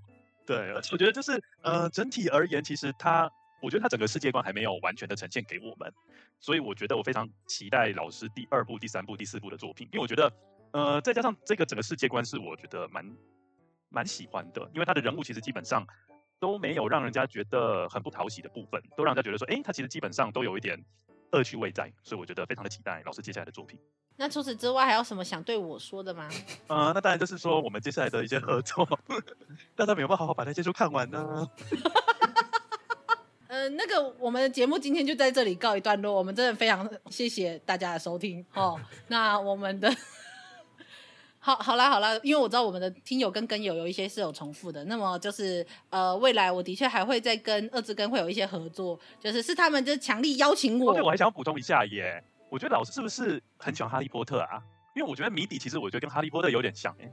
哎，其实我真的没没什么在看哈利波特，而且我哈利波特都是小时候看电影，我没有看过小说。哦，对，因为我觉得哈利波特它其实基本上。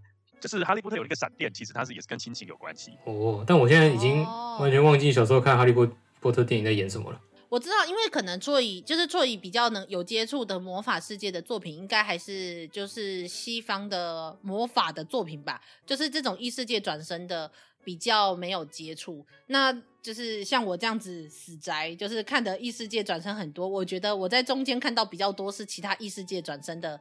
样子，那总之就是非常感谢老师和卓毅来我们的节目。我老师讲了分享这么多他的想法，然后我们也分分享很多我们的。我，我会不会我会不会把这集录的太乱？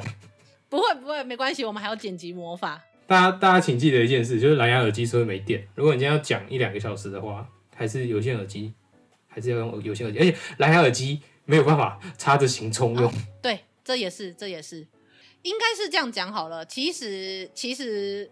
如果只是录半小时的节目，应该是还好。是我们刚好有中间历经了各种技术困困难，那听友们听到的时候一定没有没有发现，因为我们都把它剪掉了。但是我们中间历经了从最刚开头，然后中间又陆陆续续参发生了两三个技术性上的困难，但是还是感谢老师陪我们，就是很有耐心的到现在这样子。我也感谢我们家初也很有耐心的陪我到这里这样子。那未来有机会，我当然还是会很开心的跟二志根合作的，但是。等我一下，这样我也很想念我的 Lucian 小宝贝，你可以帮我跟他打声招呼，这样的。我有跟 Lucian 偶尔就是会就是私讯聊天这样子。我们他们说错怡最近很忙，因为都好像都没有交什么作业给他了，这样他觉得有点寂寞，多交一点作业给他，记得这样。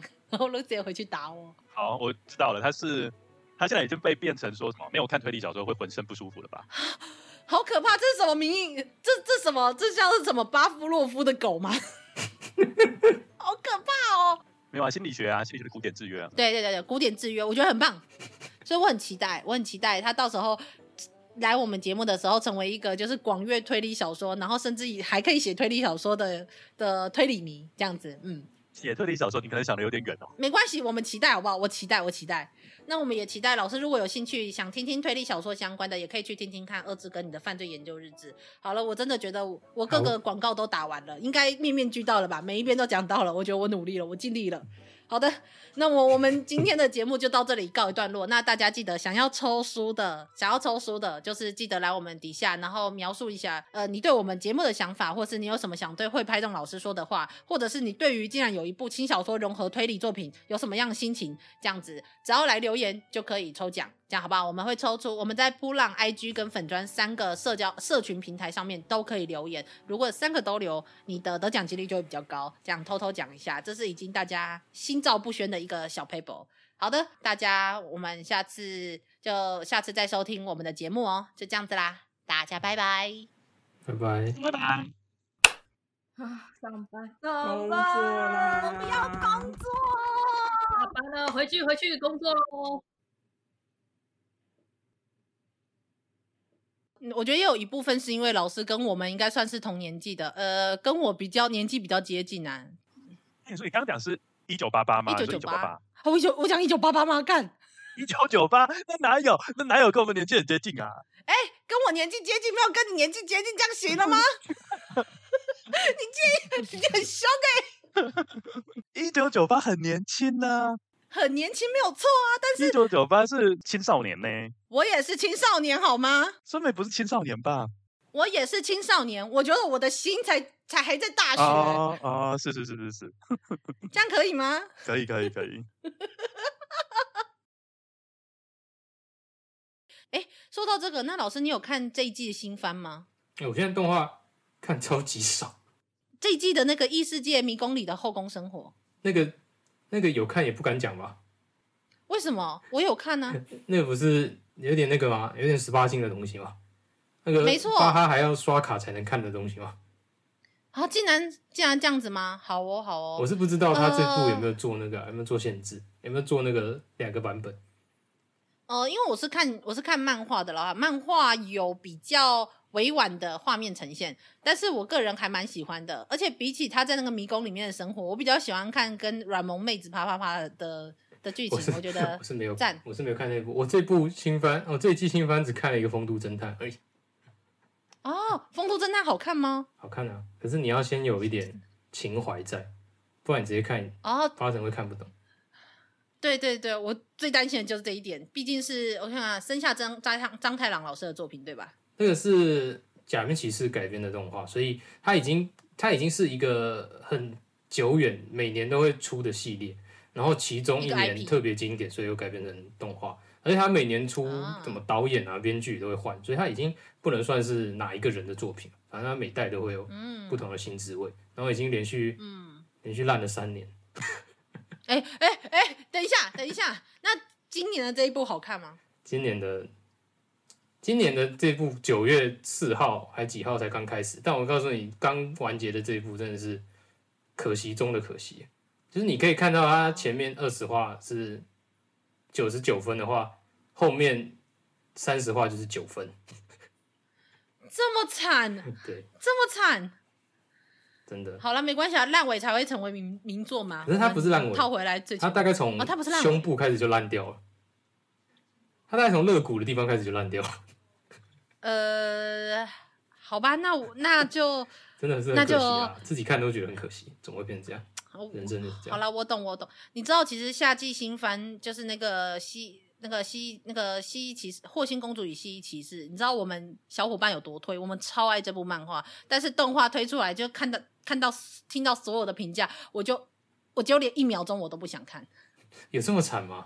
我还想说什么时候要来补？我看 P，你有看过漫画吗？没有，但我看过魂环。哦，但是我跟很类似，我我推荐格嘛。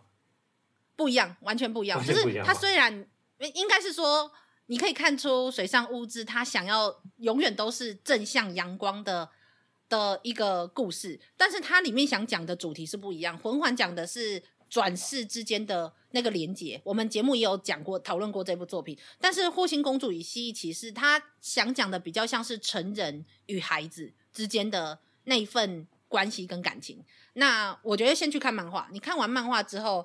就不用看动画，对对，对。所以他，所以他动画到底是哪里做坏了？呃，第一个是我我听到的啦，我听到的，因为我真的不敢看，我真的很怕，因为他《霍星公主与蜥蜴》其实是我心中一部非常非常精彩的作品。那那为什么他会他会有这个评价？是因为他其实本身还是一部有点半动作戏的。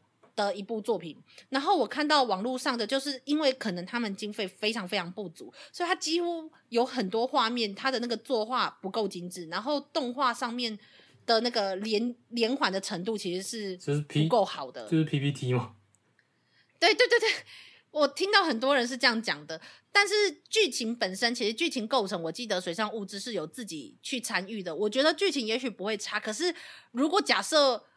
他的动画本身的动这件事情不重，就是不是重点的话，那我直接看漫画就好啦。对啊，就跟那个什么，之前也有一部什么周末的女武神，那个时候刚出的时候也蛮红的，但大家一看就哎、欸，为什么大家都站着讲话？他不是在打架吗？为什么打一打大家都站着讲话？因为站着讲话最不用耗费人力去画画面。对啊，就是真的很可惜啊。是是是，真的。不然那部漫画其实也是蛮好看的。啊、真的就是很很锵很强，很对我胃口啊！特别喜欢这种。其实我看漫画很喜欢看那种两两边人站一排出来打擂台那种。哦。但这种东西如果写成小说，好像非常的难写，因为你没有画面，就是一直打打打打打的话，没什么剧情的话，小说感觉撑不太起来。真的打戏小说的重点应该还是文字的描述，要能够把打戏描述的好不容易。对啊，真的我我有我有在尝试啊。我希望我以后每一部作品都至少有一场精彩的战斗。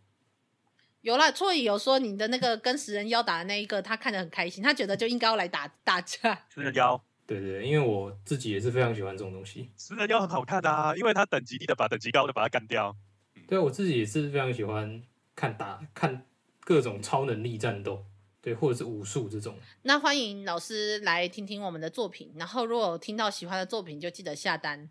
这样多买一点，多买一点，到处推坑。